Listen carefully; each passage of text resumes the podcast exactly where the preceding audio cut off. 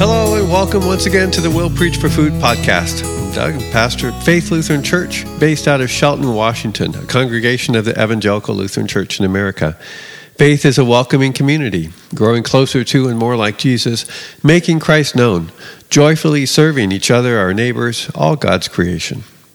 You can learn more about faith at our website, www.faithshelton.org. I want to thank you for listening. Today's podcast is for the first Sunday in Lent, March 6, 2022, Volume 3, Episode 7 of the Will Preach for Food podcast. And the title today is Snot Bubbles. Please open your Bible to Luke chapter 7, beginning at verse 36. When one of the Pharisees invited Jesus to have dinner with him, he went to the Pharisee's house and reclined at the table. A woman in that town who lived a sinful life learned that Jesus was eating at the Pharisee's house, so she came there with an alabaster jar of perfume. As she stood behind him at his feet, weeping, she began to wet his feet with her tears. Then she wiped them with her hair, kissed and kissed them, and poured perfume on them. When the Pharisee who had invited Jesus saw this, he said to himself, If this man were a prophet, he would know who is touching him and what kind of woman she is, that she's a sinner. Jesus answered him, Simon, I have something to tell you. Tell me, teacher. Two people owed money to a certain moneylender. One owed him 500 denarii, the other 50. Neither of them had money to pay him back, so he forgave the debts of both. Now, which of them will love him more? Simon replied, I suppose the one who had the bigger debt forgiven. You've judged correctly, Jesus said. Then he turned toward the woman and said to Simon, Do you see this woman? I came into your house. You did not give any water for my feet, but she wet my feet with her tears and wiped them with her hair. You didn't give me a kiss, but this woman, from the time I entered, has not stopped kissing my feet. You did not put oil on my head, but she has poured perfume on my feet. Therefore, I tell you, her many sins have been forgiven, as her great love has shown. But whoever has been forgiven little, loves little. Then Jesus said to her, Your sins are forgiven. The other guests began to say among themselves, Who is this who even forgives sins? And Jesus simply said to the woman, Your faith has saved you. Go in peace. This is the gospel of the Lord. Thanks be to God. So I'm going to tell you a story, then I'll give you a little primer on the doctrine of sin, then we'll return to this story about this woman with the reputation, and I'll conclude with four takeaways. First, a story. I tell people that it was a Promise Keepers rally in 1995 when the Holy Spirit taught me to love my homosexual neighbor. You see, in 1995, a group of men from Our Redeemer's Lutheran Church in Helena, Montana took a road trip to Seattle to attend a Promise Keepers conference at the Kingdome. I was visiting my brother in Seattle at the time, and then I boarded a bus from his place to take me to the Kingdome. I realized that I wasn't sure when I needed to get off the bus, so I asked a gentleman sitting behind me. He told me he was getting off at the same stop and would point me in the right direction. Walking together toward the Kingdome, he asked me about the event. I told him it was a gathering of 50,000 men for a big church service. And I'll never forget his response. Oh, he said, my ex is probably there. Then he told me about how he, both he and his partner, had gotten involved in the Holy Rollers a while back. But I couldn't keep up, was the last thing he said to me. Then he went his way, and I went mine. And this is why I tell people that it was a Promise Keepers rally in 1995 when the Holy Spirit taught me to love my homosexual neighbor. Now, a brief reading from the book of Romans, chapter 3. We know that whatever the law says, it says to those who are under the law, so that every mouth may be silenced and the whole world held accountable to God. Therefore, no one will be declared righteous in God's sight by works of the law. Rather, through the law, we become conscious of our sin. But now, apart from the law, the righteousness of God has been made known, to which the law and the prophets testify.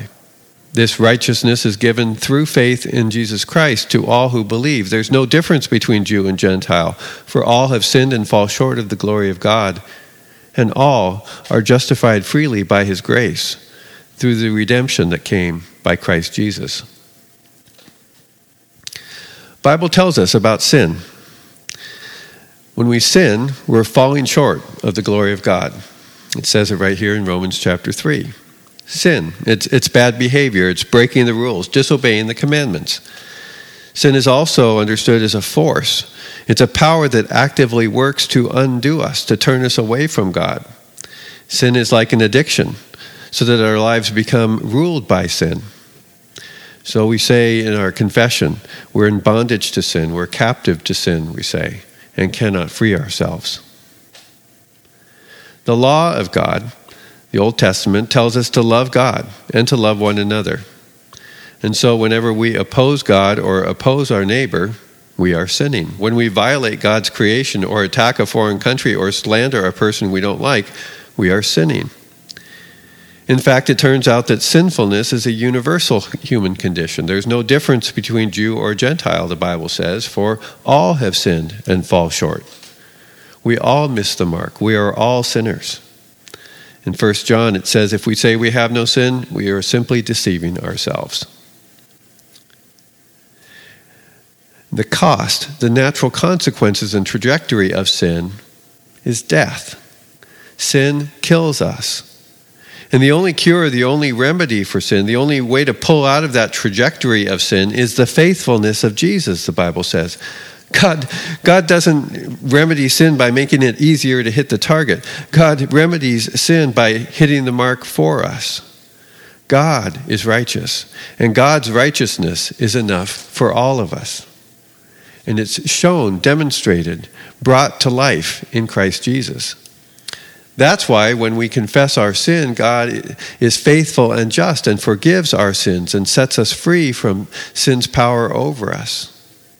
See, we need the law to be, to be the mirror that shows us our sin and the damage we're doing to ourselves and each other. We need the law, we need the mirror. But we also then need the gospel to show us the grace of God that's demonstrated for us and for our salvation in and through the love and faithfulness of Jesus Christ. So that's what the Bible says. It says that we sin and that we're forgiven. that we try again and we fall short, and then God picks us up again.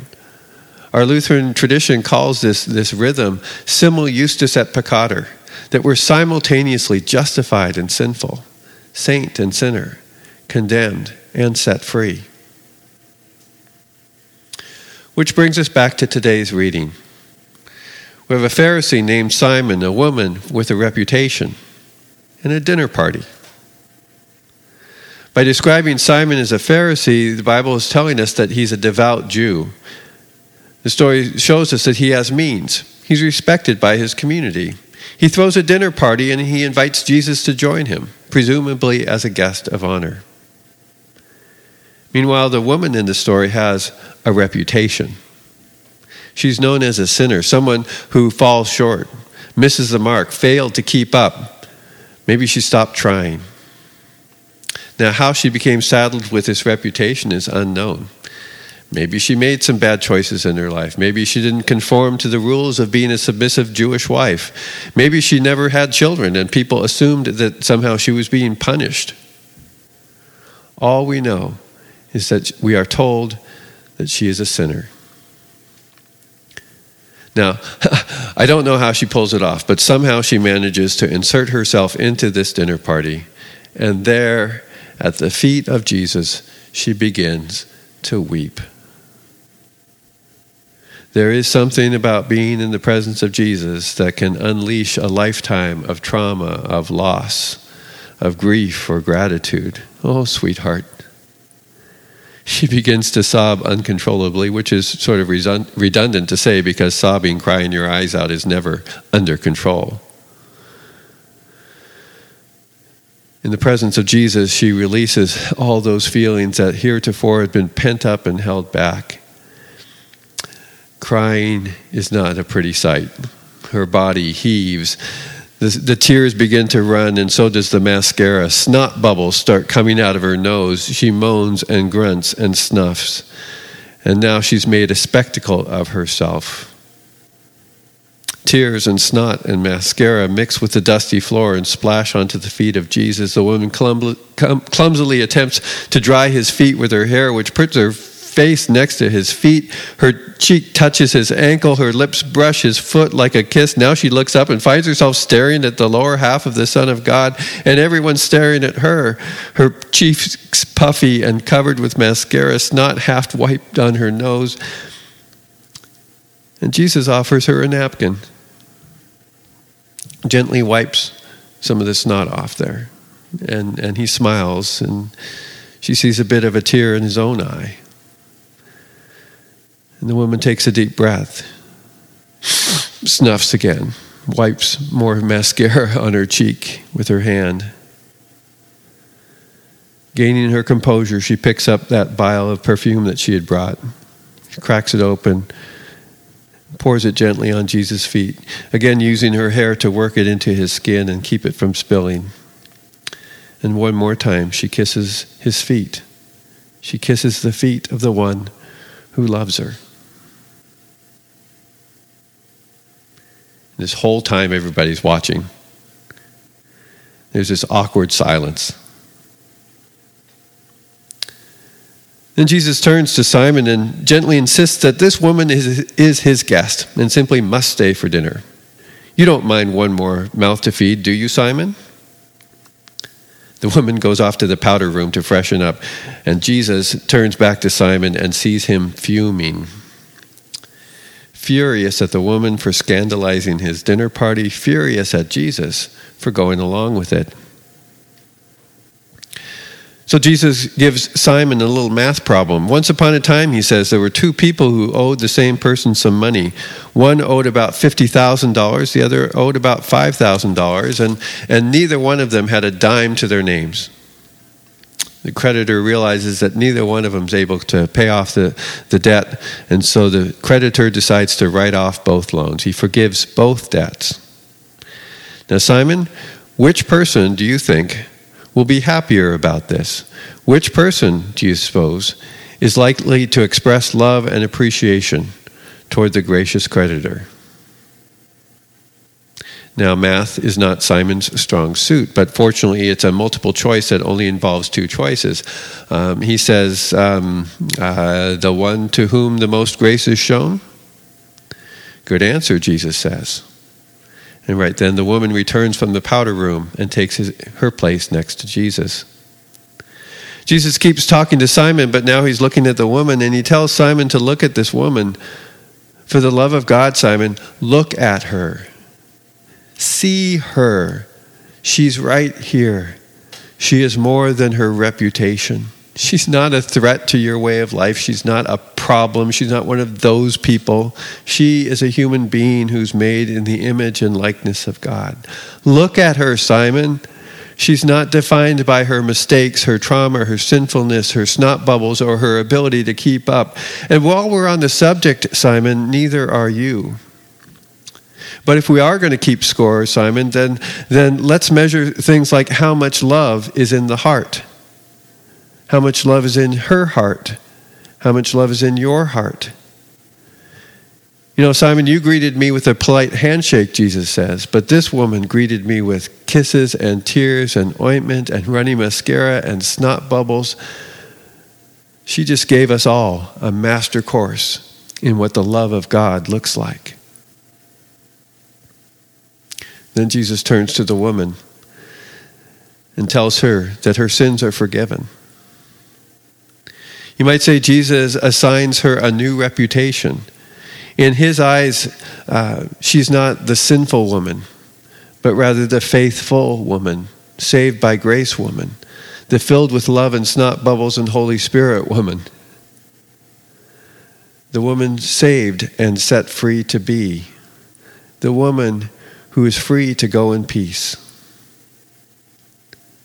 Though he does insist that she stay for dessert, and she most assuredly does. Let me leave you with four takeaways from this story.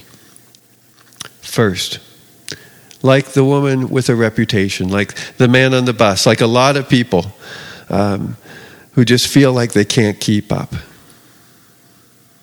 Jesus calls each and every one of us, I think, to be a people that doesn't keep score, that sees a person as a precious child of God, not as a reputation.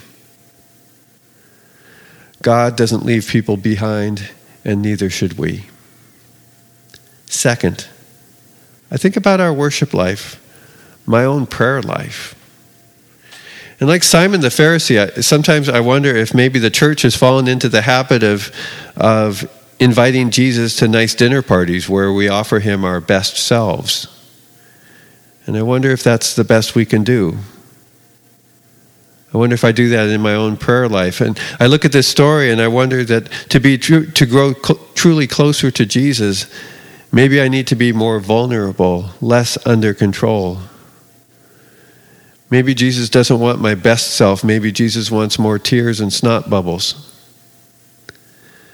Maybe I need to risk embarrassment and humiliation just to get to the feet of Jesus.